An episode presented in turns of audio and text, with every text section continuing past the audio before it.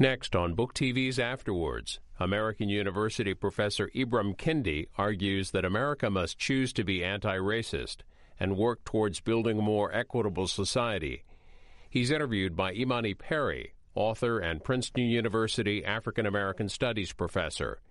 After Words is a weekly interview program with relevant guest hosts interviewing top nonfiction authors about their latest work.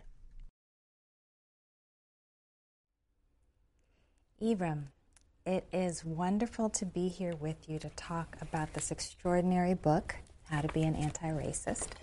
Um, and I have so many questions, but the first one uh, is why this book now? Well, of course, I'm just excited to, to sit down and, and talk to you about this mm-hmm. book, Imani. And I mean, the the reason is because I feel like the people asked for it. Um, mm-hmm. Um, you know, my last book, which was the history of, of racist ideas, yes. stamped from the beginning. Mm-hmm. I also chronicled the history of anti-racist ideas, right? And, and really sort of showed their collision, their clash, mm-hmm. the debate between them over time. And so, when I would speak about that book, I would I would encourage people to be anti-racist. I would encourage them to sort of move away from the racist ideas that have been ingrained in them. Mm-hmm. And so the more I spoke about being an anti-racist, the more people were like, "Okay, tell me a little bit more ah, about okay. that mm-hmm. anti-racism stuff." Because, as you know, people are taught in this country to be not racist, right? And so this construct of being anti-racist was new. So the more people asked how to be an anti-racist, mm-hmm. the more I realized that this this was a book, um, and I feel I felt like I could potentially answer it. So that's really interesting because um, it sounds as though it sounds as though you weren't you hadn't necessarily planned to oh, write no. this book, no. right? And I was thinking because Stamped from the Beginning is an extraordinary book. You are a historian through and through, and there there is a kind of um, risk associated with writing a book that has like really immediate implications, yes. right? But you you felt called to do this, and um, talk about the distinction though, but that you that you draw because you draw it in a very kind of um, clear and cogent fashion. One of the things I noticed is that so many of the authors of, of like concurrent books on race that are considered really kind of critical have all written this extraordinary praise of this book, which is an indication of how important it is, right? That the people who have thought deeply about race say, yes, mm-hmm. we need this book. So What's that distinction? What's the distinction between just being not racist and anti racist, and why is that so important? Well, I think first and foremost, let's think about the how this term "not racist" ha- is emerging currently, and right. how has it emerged historically. And so, people typically say, "I'm not racist" when what? When they're charged with right. being racist, as so, a defensive gesture, right? Precisely, right. and and and I don't think even well-meaning people, even people who are trying to be part of the movement against racism recognize really that the history of this term. So when a eugenicist were classified as racist, they said, I'm not racist. When, when right. Jim Crow segregationists were charged with being racist, they said, I'm not racist. Mm-hmm. And, and now today, even white nationalists are right. saying, I'm not racist, right. no matter whether they're in the White House or, you know, uh, planning the next mass shooting. And, and so I don't think people realize how much fundamentally this has been a term of denial. That mm-hmm. that has really all I've been able to really uncover of its meaning right. has been this sort of way to deny and you know one's own racism. Mm-hmm. While anti-racist has a clear philosophy, it has a clear history, just mm-hmm. as racist has a clear philosophy and a clear history. Right. So what I think is really um, interesting and powerful about that move is that it gets the reader and the potential sort of person operating in community shaped by this book out of the question of sort of guilt, right? Yeah. So, so the point isn't really whether or not you personally are a racist. The point is, what are you doing about mm-hmm. how racism pervades every possible aspect of life in yes. this nation, right? Precisely. And, and I think that's I think many people say they are not racist Mm-hmm. because they think racist is like a tattoo that they Right. that if they say they're racist, they'll put somebody will put a racist on their forehead. They'll never be able to escape it. Right. They think it is a fixed category. Mm-hmm. They believe it is a fundamentally a bad person. Mm-hmm. They believe a racist is a person who is hooded, who's a white nationalist, Right. right? Who is a, a segregationist. And so they're like, I'm not any of those things. I'm a good person. I'm against the Klan. I'm not racist. Right. But it's a descriptive term, right? And it describes what a person is, is doing in the moment. And so when a person is saying that um, a particular racial group is, is inferior, they're being a racist. When, when a person is doing nothing in the face of racial inequity, they're being racist. When a person is literally supporting persons and policies um, and power that is creating and reproducing racial inequity and injustice, they're being racist. Right. So that's important too, right? Because you're you're getting the category racist out of this question of sort of um, a kind of the personal indictment and, and making this claim. And you say that beautifully in the book that this is this is descriptive. Mm-hmm. I'm offering an account of behaviors that are part of the processes of inequality. So stop being so emotionally invested in this term, right? Essentially, that's what you're saying, right? Precisely. And, and, and, and I think that emotional investment and people feeling like they're being attacked. Right. Also, I think people don't realize the origins of that. Like Mm-hmm. the origins of the idea that racist is like the R word Right, compared right, to the right. N word, That's- right? oh, right. That It's the worst insults. precisely that Worse it's a racial racist, right. Mm-hmm. slur, that it is a pejorative. In fact, actually, white nationalists in particular have been parroting that idea for decades because what they wanted to do is they wanted, particularly to Mm-hmm. get white people, to not recognize their racism. And if they don't recognize their own racist ideas, then white nationalists will be able to easily organize them. Right. And, and, and, and to give an example, Richard Spencer, hmm. two years ago, who organized the Unite the Right rally in Charlottesville, Virginia, which, which led to, of course, the violence and the death of, of Heather mm-hmm. Heyer, he once said, as I talk about in the book, that racist isn't a descriptive term. It's a pejorative term. It's the equivalent of someone saying, I don't like you. Wow. Right. So this is an important thing to confront. And I think Yeah. um,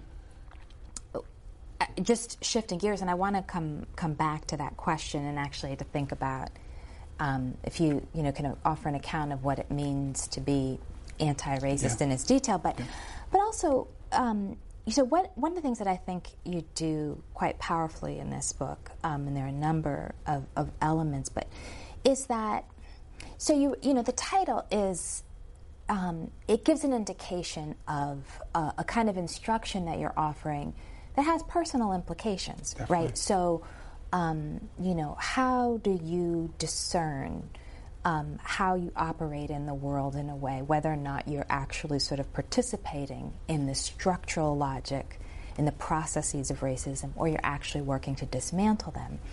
And at the same time, so there's this personal element, but at the same time, you talk about structural issues, you talk about gender, you talk about sexuality, you talk about capitalism, all these sorts of things. And so um, I think it's really um, powerful and important. And I want to ask you um, why, and this is also in light of Stamped, right?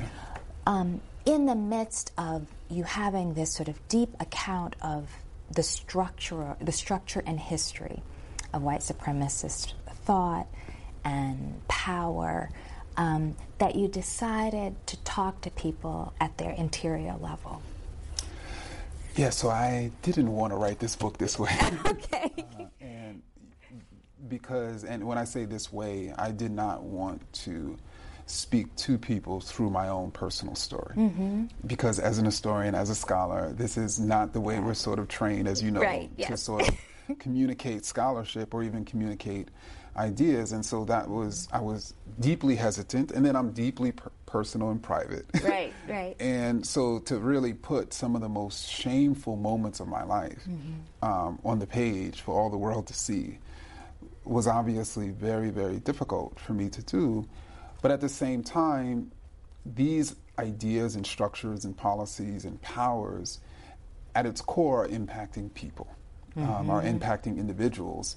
And individuals are either part of the forces that are challenging racist power or unknowingly or knowingly supporting it. Mm-hmm. And, and so fundamentally, because of that impact, and because each of us are supporting or opposing uh, racism, you know, ultimately, I wanted to sort of show that. Right. And how that operates on a sort of day to day basis. Right. How that op- operates conceptually, and even all of the complexities within that.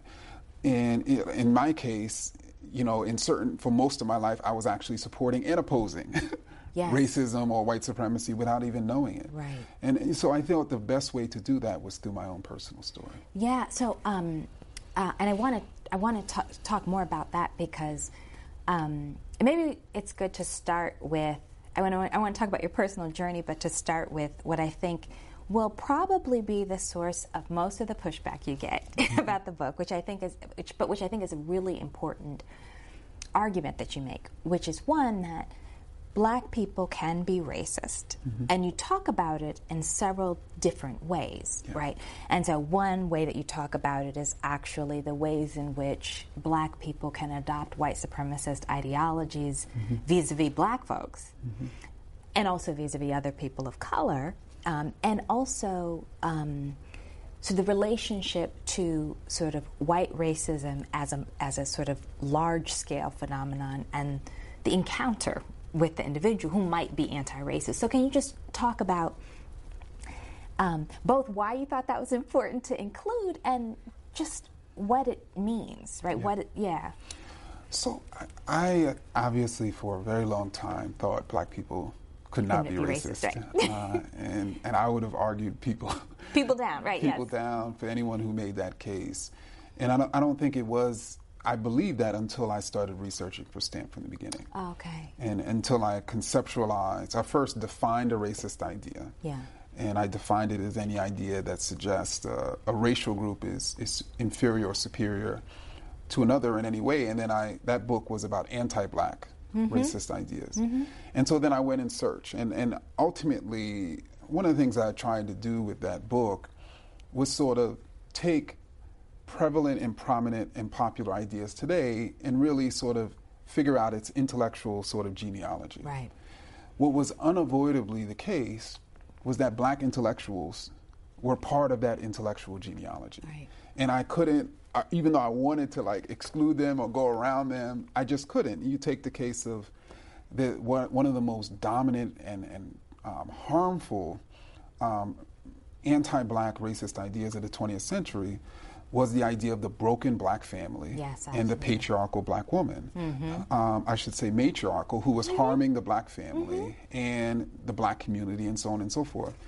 That idea, of course, was popularized by, by Daniel Patrick Moynihan, right. as you know.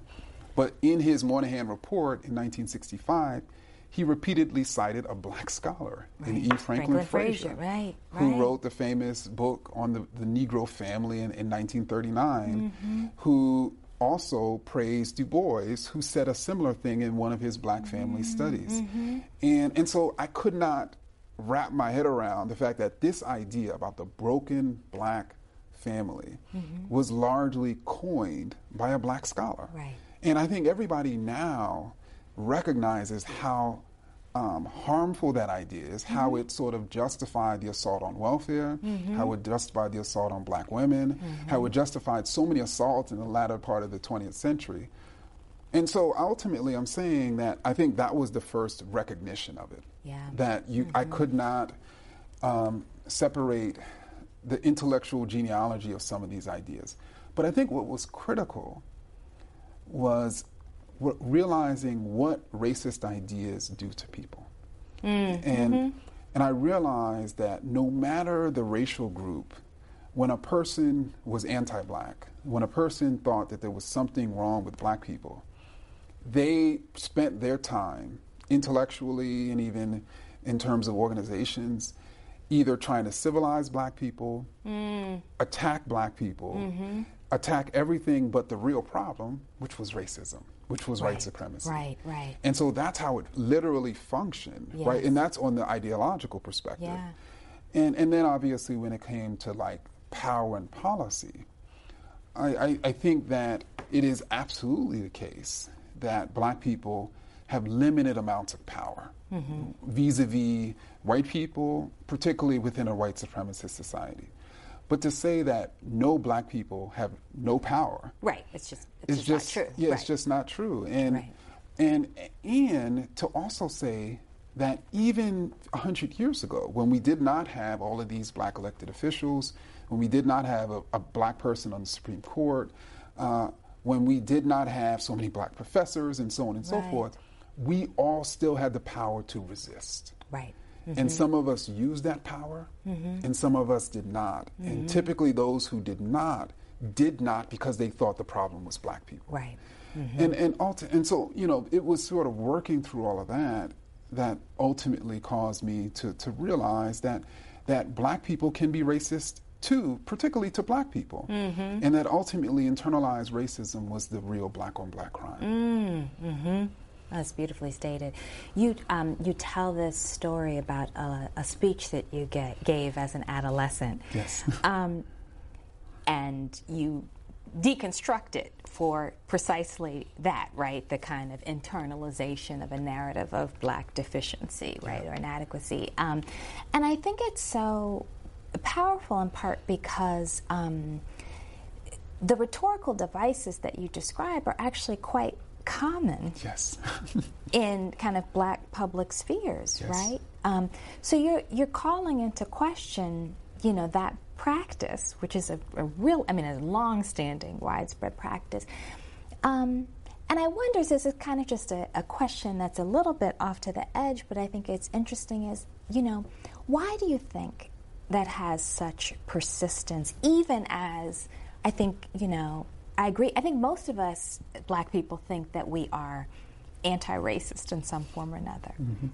And yet we listen and we nod and we applaud to these kinds of lectures, whether they come from Chris Rock and or, right, or a pastor, right? I mean, I think I think it's a combination of factors. I, I think first and foremost, I mean, this speech that I gave when I was a, a senior in high school, yeah. um, and it was at a Martin Luther King oratorical mm-hmm. contest, and I was one of the finalists. Um, so, in other words, I had won my school competition.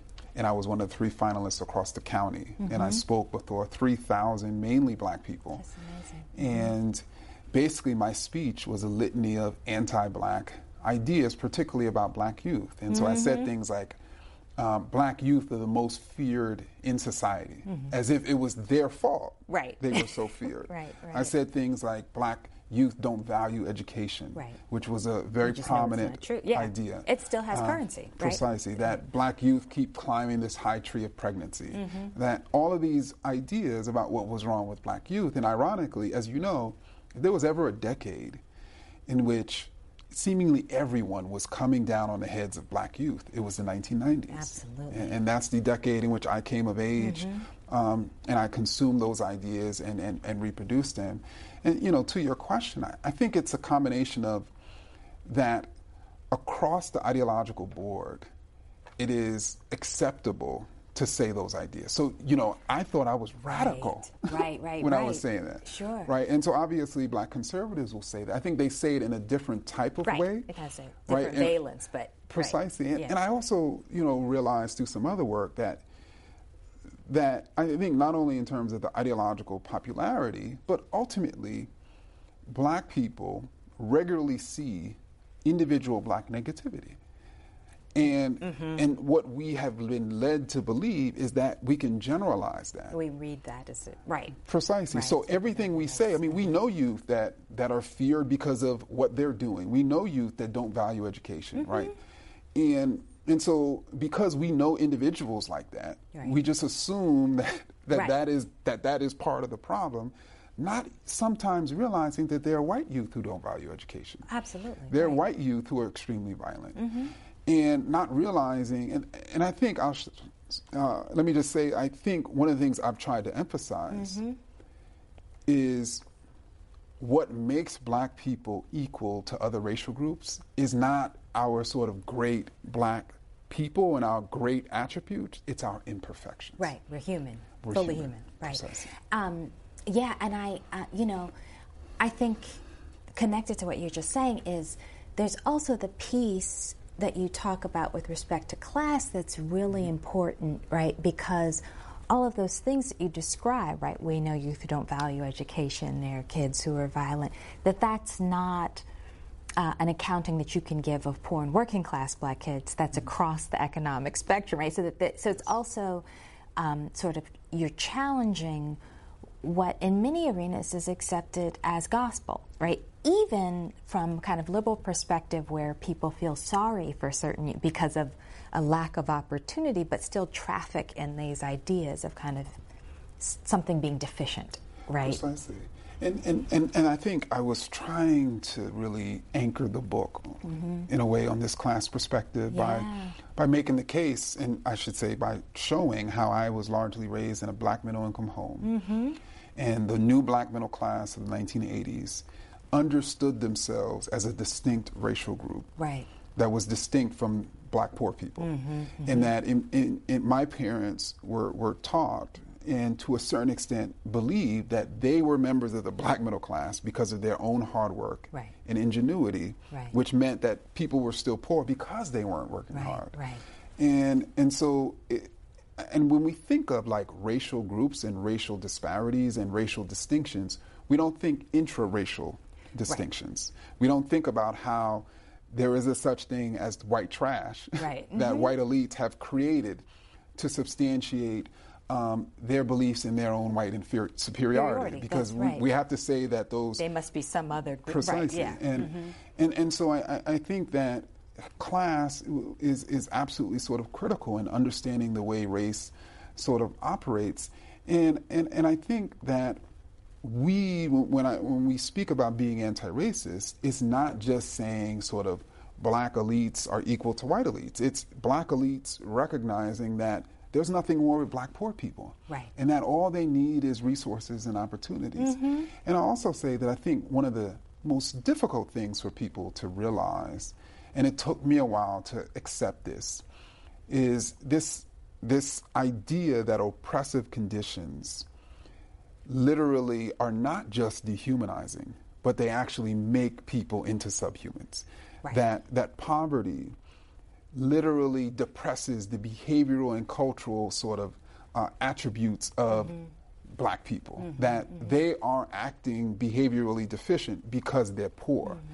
And what we don't realize is black elites, like white people and like other people, are creating their own standard of how people should act. Right. Assessing poor blacks from that standard Right. and saying, oh, they're not reaching this standard because they're poor. Right, right. And when in fact sometimes the behaviors that are seen as deficient are in fact logical and Yeah. actually sur- and, and mechanisms for survival or resource um, accessing resources that are necessary when you have very limited resources. Right? Exactly, Yeah. yeah. Right. Um, um, and it, it, that speaks to. I mean, one, I, I I love the way that you tell the story of your folks as a kind of movement, social movement history story too, because.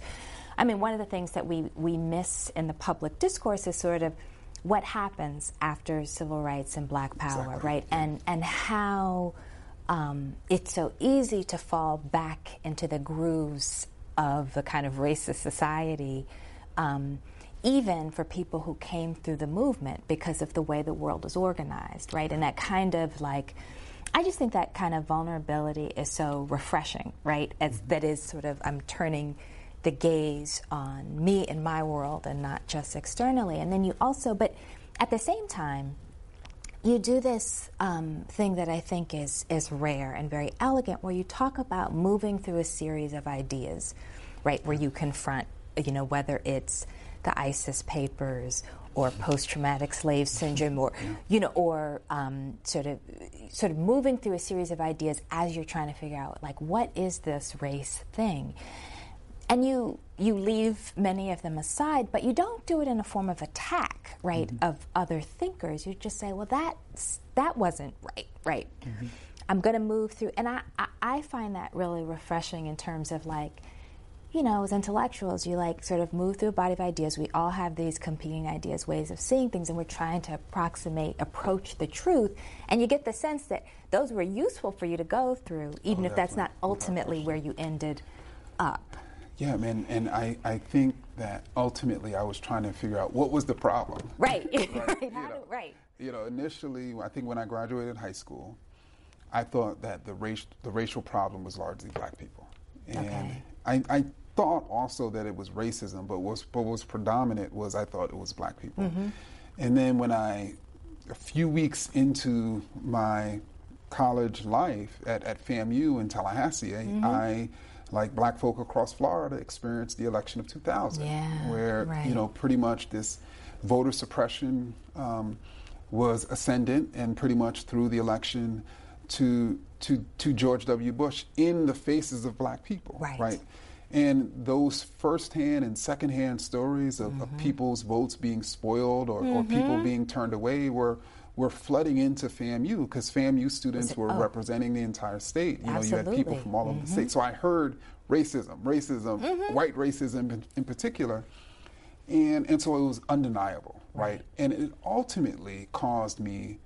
I didn't really see it actually as racism at the time. I saw it as white people Right. because many, almost all of the people who were engaged in these acts were white. Right. And so then I went from, okay, the problem is black people, and to a certain extent racism, to the problem is black people, and to a certain extent racism and white people. Okay. And then I was like, okay, what is wrong with white people? Mm-hmm. and that's when I went in search of all of those books, trying to figure out like what is wrong with these Right. with these people? Why Right. are they engaged in these types of racist acts? And then ultimately, finally, when I really started engaging in study, particularly through through through, through taking courses in African and African American history, that I Mm-hmm. begin to see that ultimately the problem was racism. Right, Right. right. And it took me a while really to get to that point. So let so I want to I want to um, sort of take that up in this question of sort of of white people, right? Um, because there are some readers who who think who will think you you give space to white people to not be categorized as racist, and you know there's the whole school of thought where people say, well, all white people are racist because they're raised in a racist society. So. Can you talk a little bit about what is it? What is it that you're you're trying to alert white readers to in terms of their the possibility? You know, some say like their their their their po- their potential in this vision of an anti-racist society, and also, what are you signaling to black and other people of color readers about how to navigate white people in this struggle? Sure. So I think as it relates to white people, I Mm-hmm. think one of their sort of anthems as it relates to race is I'm not racist. Right. Right. And Yes. so obviously I wanted to confront that very head Directly, on. yes. And say there's only two options here. There's no such thing as being not racist. Mm-hmm. Right. Mm-hmm. There's only being racist and anti-racist. And and also there there is a such thing as a racist and an anti-racist. Yes. It's not a fixed category, but if you say something that's racist, you're being a racist at that moment. And you have the capacity, though, to change. Even though you were raised to be racist, and I suspect the vast majority of white people in this country were raised either consciously or unconsciously to be racist. Right, absolutely. You still have the capacity to change, to confront your upbringing, to confront um, what you, in a way, are addicted to, um, and and to be different, and and but in a way, to be different, to be anti-racist is going to be a constant struggle. Yes. It's a it's it's almost like a personality characteristic that we decided as, as adults we don't want to be that way anymore. Right. It's not as if we can wake up one day and be like, okay, I'm no longer not that, right, I'm not yeah. that way anymore. Yeah, no, you yeah. literally on a moment by moment, day by day basis have to constantly self-critique, self-examine Mm-hmm. and, and, and strive to be anti-racist. And so that's obviously what I want Yeah. white people to do while simultaneously, and I think I talk about this early in the book,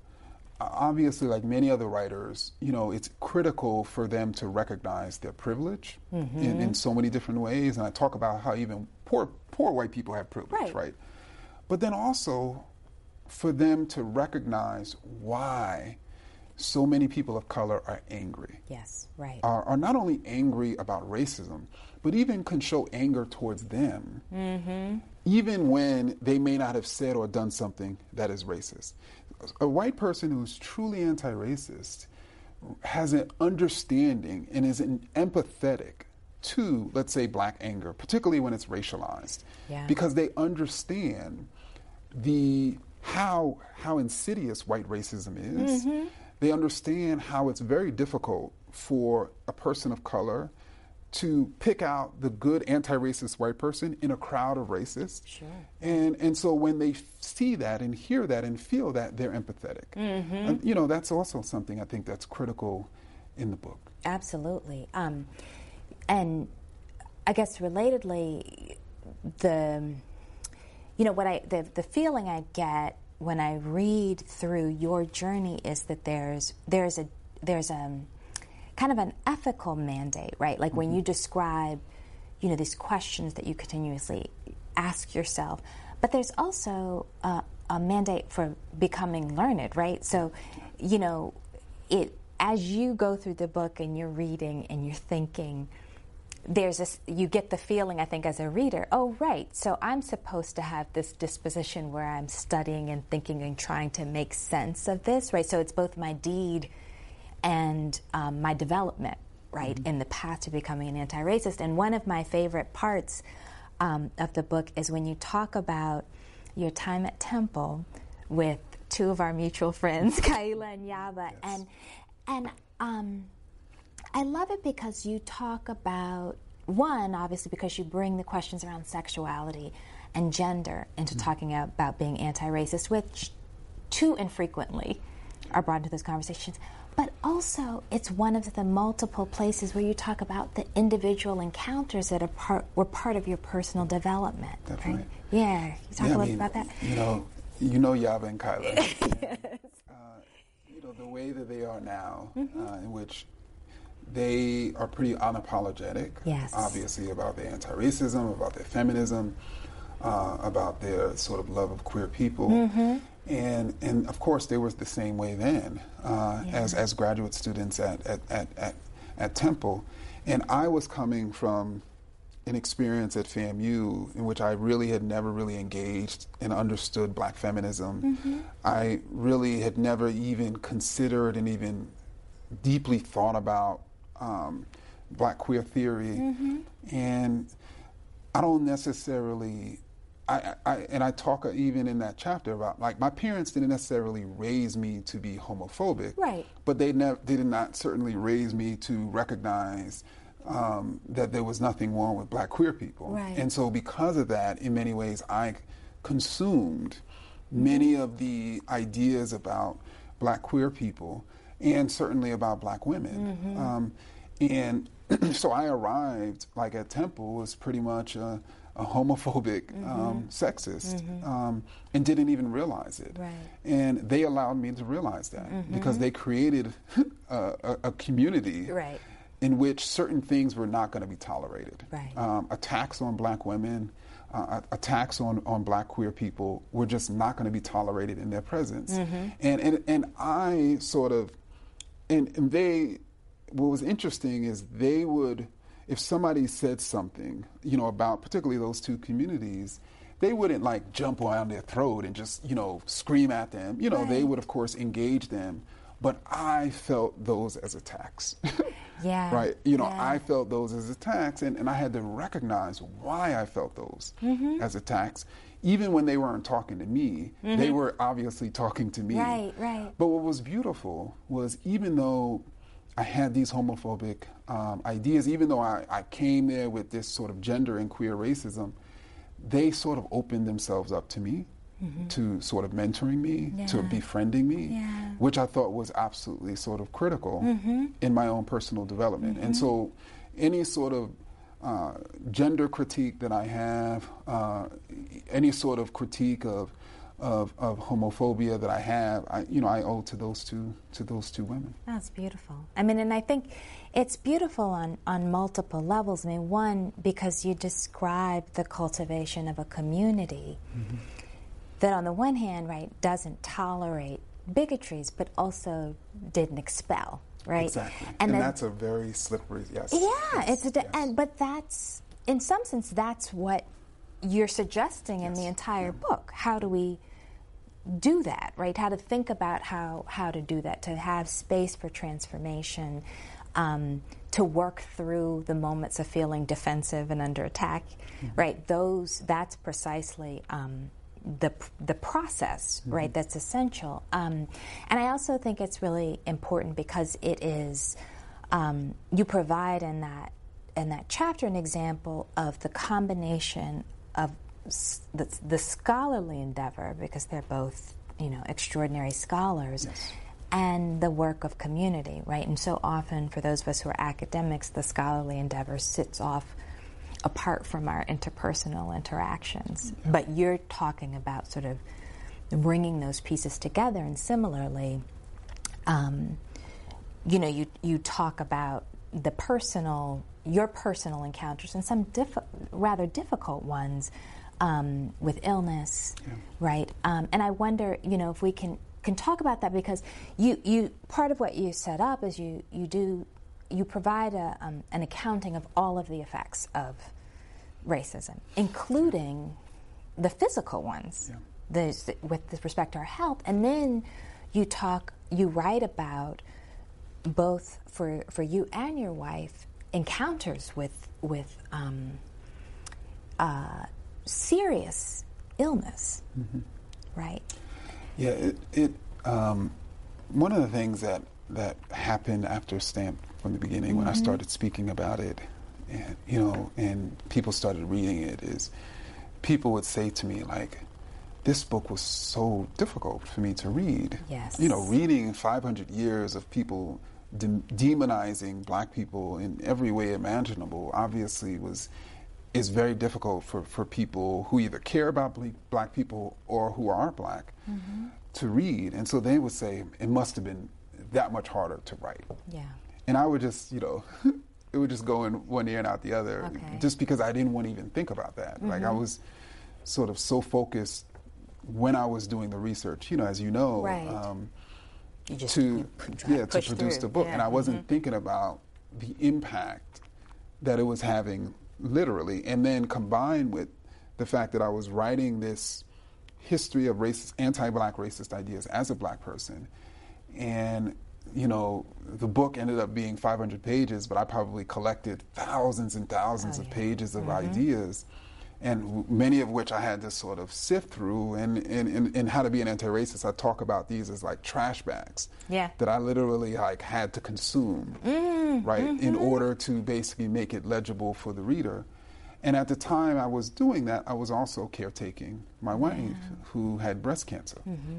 And it was obviously, you know, she was very young in her early 30s. And, you know, when you contract a disease, any disease, it's hard. But then when you contract a disease that you don't think you should contract because of your uh, age, yeah, absolutely. Um, you know, it's it's it's even more difficult. And and so obviously it was a very difficult process. Um, you know, caretaking for her, and and I in no way wanted to focus on my own physical health. Mm-hmm. At the same time, you know, my wife had a serious illness, and so obviously I did not. And and then a few years later, I was diagnosed with stage four colon cancer. Mm-hmm. And friends asked me, well, do you think that in some ways was the effect mm. of writing Stamped from the beginning, mm. of, of taking in all of I mean, they didn't use the term trash yeah. bags, but, but in taking all of that in into the gut, yes. right? And, you know, um, and I didn't know. Right. You know, we'll never know. Right. But certainly that could have been the case. And, mm-hmm. and I, as you know, I mean, scholars are finding now the literal health effects of, of racism. Oh, absolutely. And I, um, you know, that that question of the variety of ways that racism marks us in the body, whether or not there's a kind of direct correlation, right, in the way that we talk about it in the in the terms of science, mm-hmm. uh, or a sort of larger environmental phenomenon. So, for example, for you being a scholar who has a, an enormous public profile and a father and a husband and the director of a center, right? You, you are you are serving the world and, and, and serving your family in a multiplicity of ways, and even that, right, mm-hmm. has potential costs, right? A sense of calling that has some some costs. Um, that that we can read in part as connected to thinking about well, what are the consequences of this mission, right? Um, can we? I, I, and related to that, I, I do want to um, talk a little bit about sort of about your work um, and developing this anti-racism center, and I, you know, was thrilled and honored to to be at the book festival that you organized, which I think was you know, one of the most extraordinary book festivals that I have um, ever witnessed, um, and both because you had this fantastic array of speakers, but also a, a, real sense of community and investment and people who were thrilled to be there with you, right, and the space that you had created. Um, so, can you talk a little bit about the connection that you see between your work as a writer and scholar and your work as an educator and someone who is cultivating like a, a think tank of sorts. Mm-hmm. Well, yeah, I mean, of course, I can never thank you enough for coming and, and, and sharing about your incredible biography, of course, of Lorraine. Um, but I mean, we wanted, we have envisioned the Anti-Racist Research and Policy Center as as a space that convenes. I mean, there are so mm-hmm. many writers, for instance, right now, who are writing on racism yeah. who are trying to sort of get us out um, of this pit that we've been in for mm-hmm. hundreds of years. And, and it's, as you know, we, we typically go to a book festival and we're, we're, there's only a few of us there, right? right? Uh, uh, or, of course, we speak alone, you know, at, mm-hmm. a, at, a, at a, but it's rare that we come together yeah. um, at a festival um, and, and share our ideas. Mm-hmm. Um, and so we felt that, okay, what if we convene some of the, you know, most impressive uh, intellectuals and writers, you know, of our mm-hmm. time mm-hmm. each year yeah. um, who are writing on this topic. And, and again, that's part of a larger mission to sort of convene and team up specialists to really take a more scientific approach to sort of how we're solving, I should say, how we're examining and solving this, this, this racial problem. In other right. words, we should be building teams of people. Mm-hmm. We should be convening people to, to ask and answer some of the most intractable racial questions of our time. Right. And oftentimes, as you know, we do this in isolation. Right. And we know part of the answer, right? And, and so we're like, okay, what if we bring those different parts together, whether it's you know, to have those conversations at the National Anti-Racist Book Festival, whether it's research and policy teams that mm-hmm. will literally conduct the research, issue policies, and ultimately design campaigns to change policy, or whether it's literally convening specialists in a field to create policy where, where it doesn't exist. You know, that's what we're trying to do. Because, and ultimately, to be anti racist, as you know, is to not just sort of think about and view people as, as equals. We right. literally have to be a part of this um, of this movement to change, whether we're changing the narrative, mm-hmm. whether we're changing policy, yeah. or whether we're changing power. Yeah, and I, um, I think that that's absolutely right, and it's so important, and I, it, um, it brings me back to um, this really powerful point in the book where you're talking about um, capitalism, right, and racial capitalism, and the way in which our economic order has been so profound in the United States, so profoundly and intimately tied to the structures yeah. of racism. And you say, well, if there's a way to redeem capitalism, we don't. It's not in place, right? Present, right?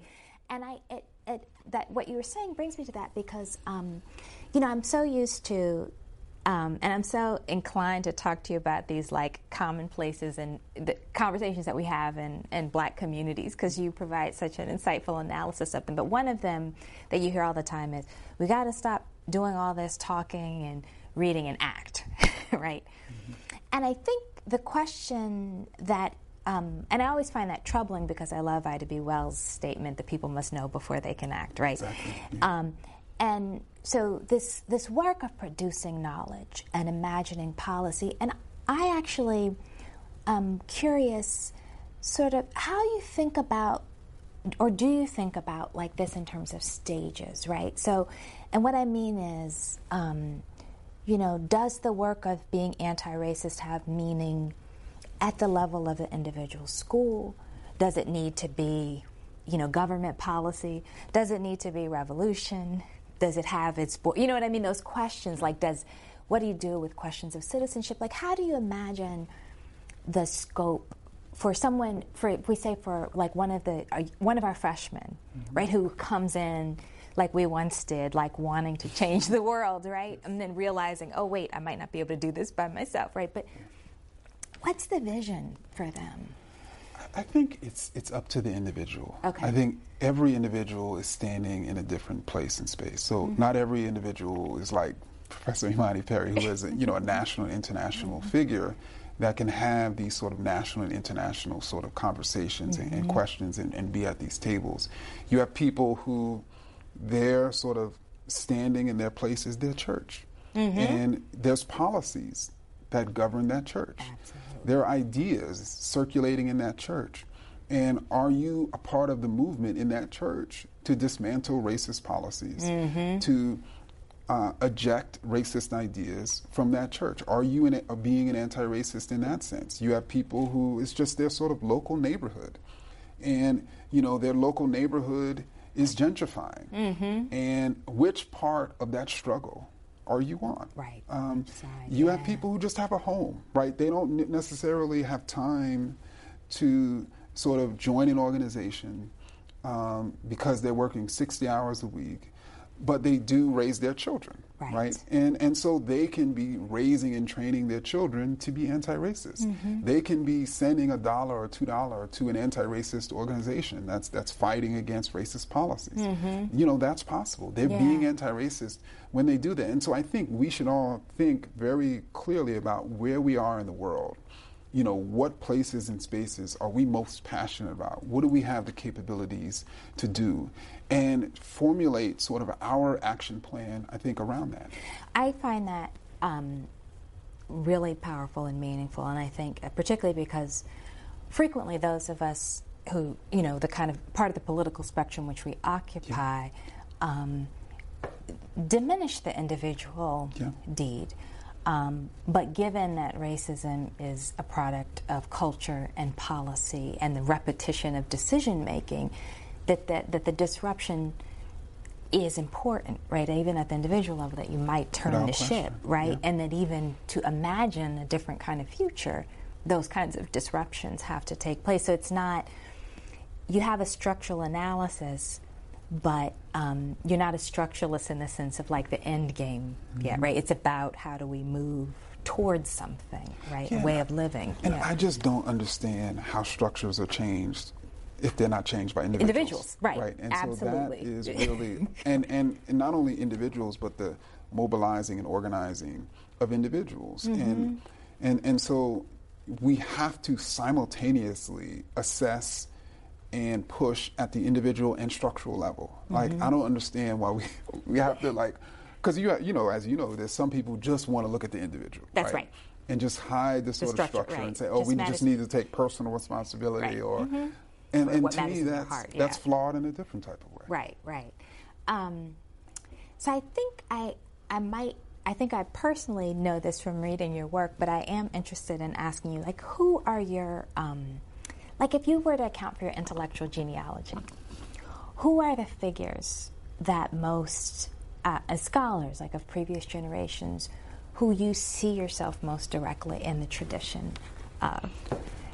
Know that's a question that came out of left field, yes. but I think, but because you're a historian and it's all yeah. of your work is so deeply grounded in a tradition of thinking through questions, I just can't resist asking that.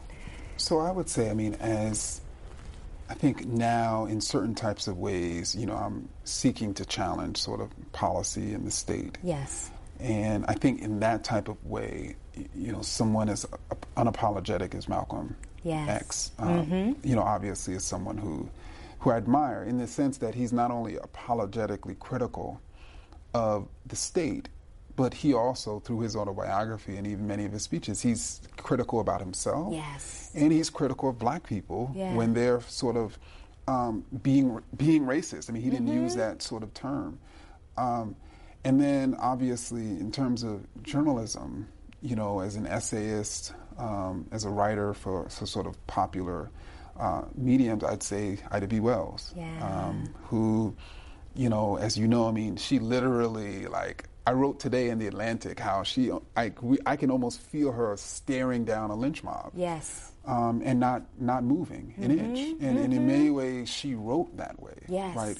Um, and her focus was to sort of write for and to the people, um, and willing a willingness to say and do whatever. Um, to sort of challenge white supremacy, Right. And to Um, tell the truth is right. precisely, directly. and and, yeah. and and not be willing to not backtracking in, in, in any bit. And then I think as a as a sort of all of that together, obviously Du Bois, um, and the ability to simultaneously be involved in in organizations, to be an essayist, to be a scholar. Mm-hmm. Um, you know, obviously, I think more than any other scholar, I, I look up Yeah. to to Du Bois. And the irony is, you know, at his time, you know, even personal narrative was something that was utilized, Yes. particularly by black scholars. And in many ways, we've moved away from that. Um, and I think Oh, that's only true. now we're really Starting to starting to move back to, to that. It's such a good point. And I, I, um, I, w- I thought you were going to say Du Bois. and partially because, um, and I think the Mal- Malcolm and Ida B. Wells both make a great deal of sense, but, you know, with Ida B. Wells, the, the process of discovering the truth, Yeah. going to the data, right? That ground level work. Um, and, and I wonder, and I'm thinking about this because you talked about Malcolm. Do you see this book as a conversion story? I do. Yeah.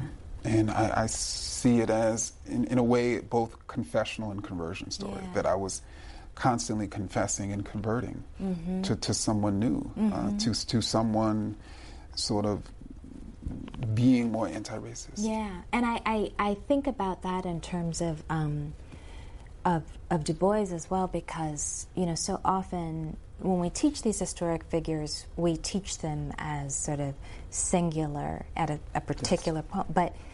You know, if anybody is an example of moving through, right, a very long life, trying and, and through personal crisis Yeah. and tragedy, right, and trying to get closer and closer to the truth and sitting with something while, saying, yeah, that's not, it." I mean, that's his life. And so you pick up that practice, which I think is sort of the, you know, in the best of our intellectual tradition. And some of those essays, as you know, that he wrote and speeches he gave in the 1930s and 1940s when he was critiquing himself. Self, yeah. Right.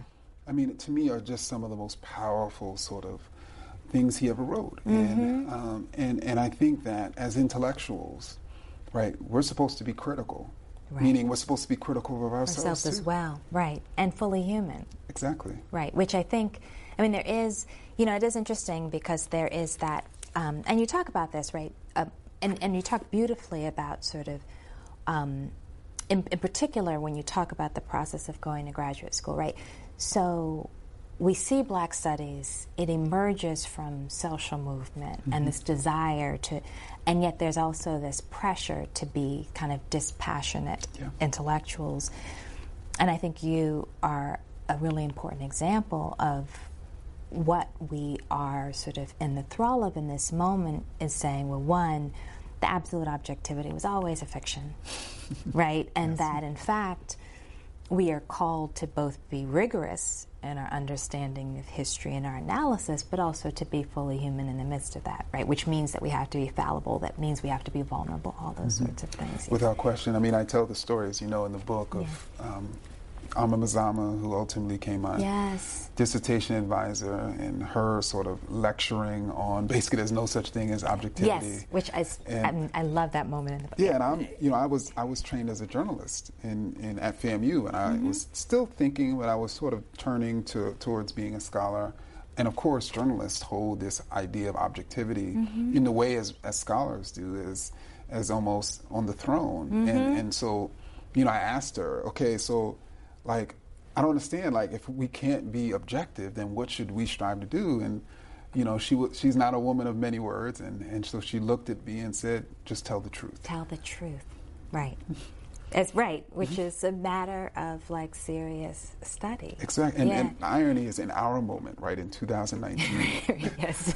you know, I mean, it, it resonates that much more. Mm-hmm. How our job as intellectuals, as journalists, as really as human beings, is just tell the truth, even mm-hmm. when that truth is self-critical, even when that truth is hard to say. Yeah. If we can't find the courage and even the clarity to sort of tell the truth, then, then I mean, what are, what are we doing here? Mm-hmm. What are we mm-hmm. doing here? Mm-hmm.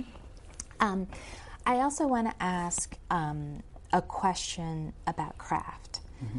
um, because, um, you know, one of the things about the impact that you've had is about the beauty of your prose, right? And so, um, and you you you tell um, stories like anecdotes um, in ways that are riveting, right? You tell these, and um, you know what for you. What part of this journey to sort of transforming the world is sort of to to take up.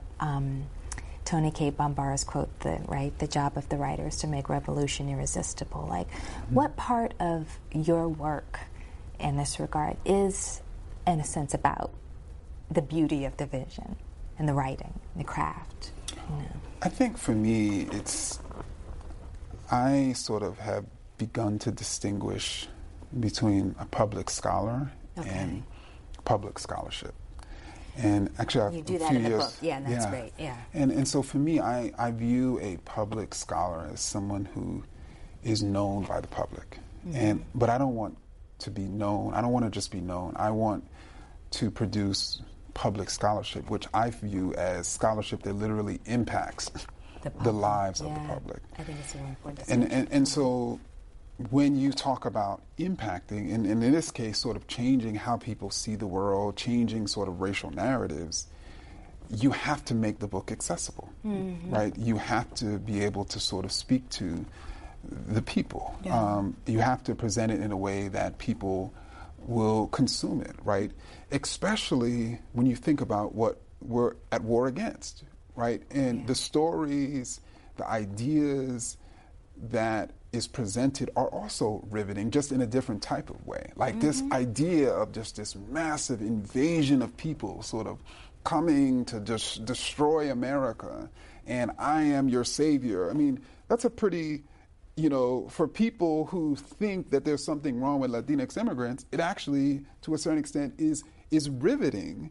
And and That's this right. is what we're up against right now. We're, uh-huh. we're up uh-huh. against these these obviously fictional stories yes. that are presented as nonfiction. And I think that's part of the difficulty, right? Oftentimes, racist stories have been fiction. So when you when you mm-hmm. write fiction, I'd love to write fiction right. because you, there's no rules. Right. You can just you can say, say, whatever. whatever. Right. yes. And so in, in a way, that's what we're up against. We're up against fictional stories. Yes. And so when we present a, an alternative sort of view that's, I would argue, more accurate of the world, we have to p- produce it at that level. And, yes. and, and, and so that's really what sort of drives me. And I feel like if if I tell a story that doesn't sort of grip people, then mm. I'm to mm. blame. Mm. That if I share an idea that people don't understand, I'm to blame. Yeah. And so while others would see like, okay, these people don't understand good storytelling or, you know, they're not, they don't understand this idea. No, I'm always to blame. At least I, that's how I understand. So then I go back to the drawing board and figure out new, a new and more effective way to tell that story or to share that idea. Yeah. Um, so there's clarity there's truth and there's also beauty, yeah. right, that are all working simultaneously. Um, final question. what, um, although I could, I could talk to you forever, um, what are your hopes for this book? And it's very clear to me that your, your hope and your vision is not a selfish one, right? Um, and I appreciate that because there's a lot of pressure to be selfishly motivated in this world, right? Um, that your hopes are about um, sort of what you want to give to the world. What is, but what are your hopes for what this book will do? What and for the readers, where you want them to go from here?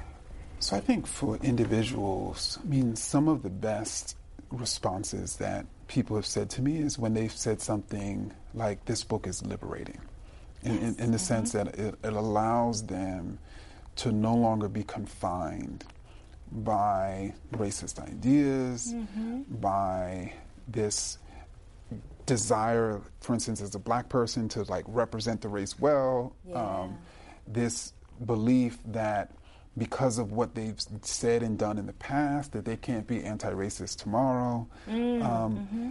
And, and so, you know, I'm hoping that in a way sort of re- removes those shackles, those yes. conceptual and even um, those shackles that, that allows people to really understand themselves and all their, their complexities, to strive to be anti-racist. And then ultimately, I hope that this book helps with the work of other scholars like yourself to really build a movement, yeah. right? A social movement, a powerful movement, and powerful people who mm-hmm. are ultimately going to dismantle racism and white supremacy. I have the same hope. Thank okay. you, Ibram. Thank you so much.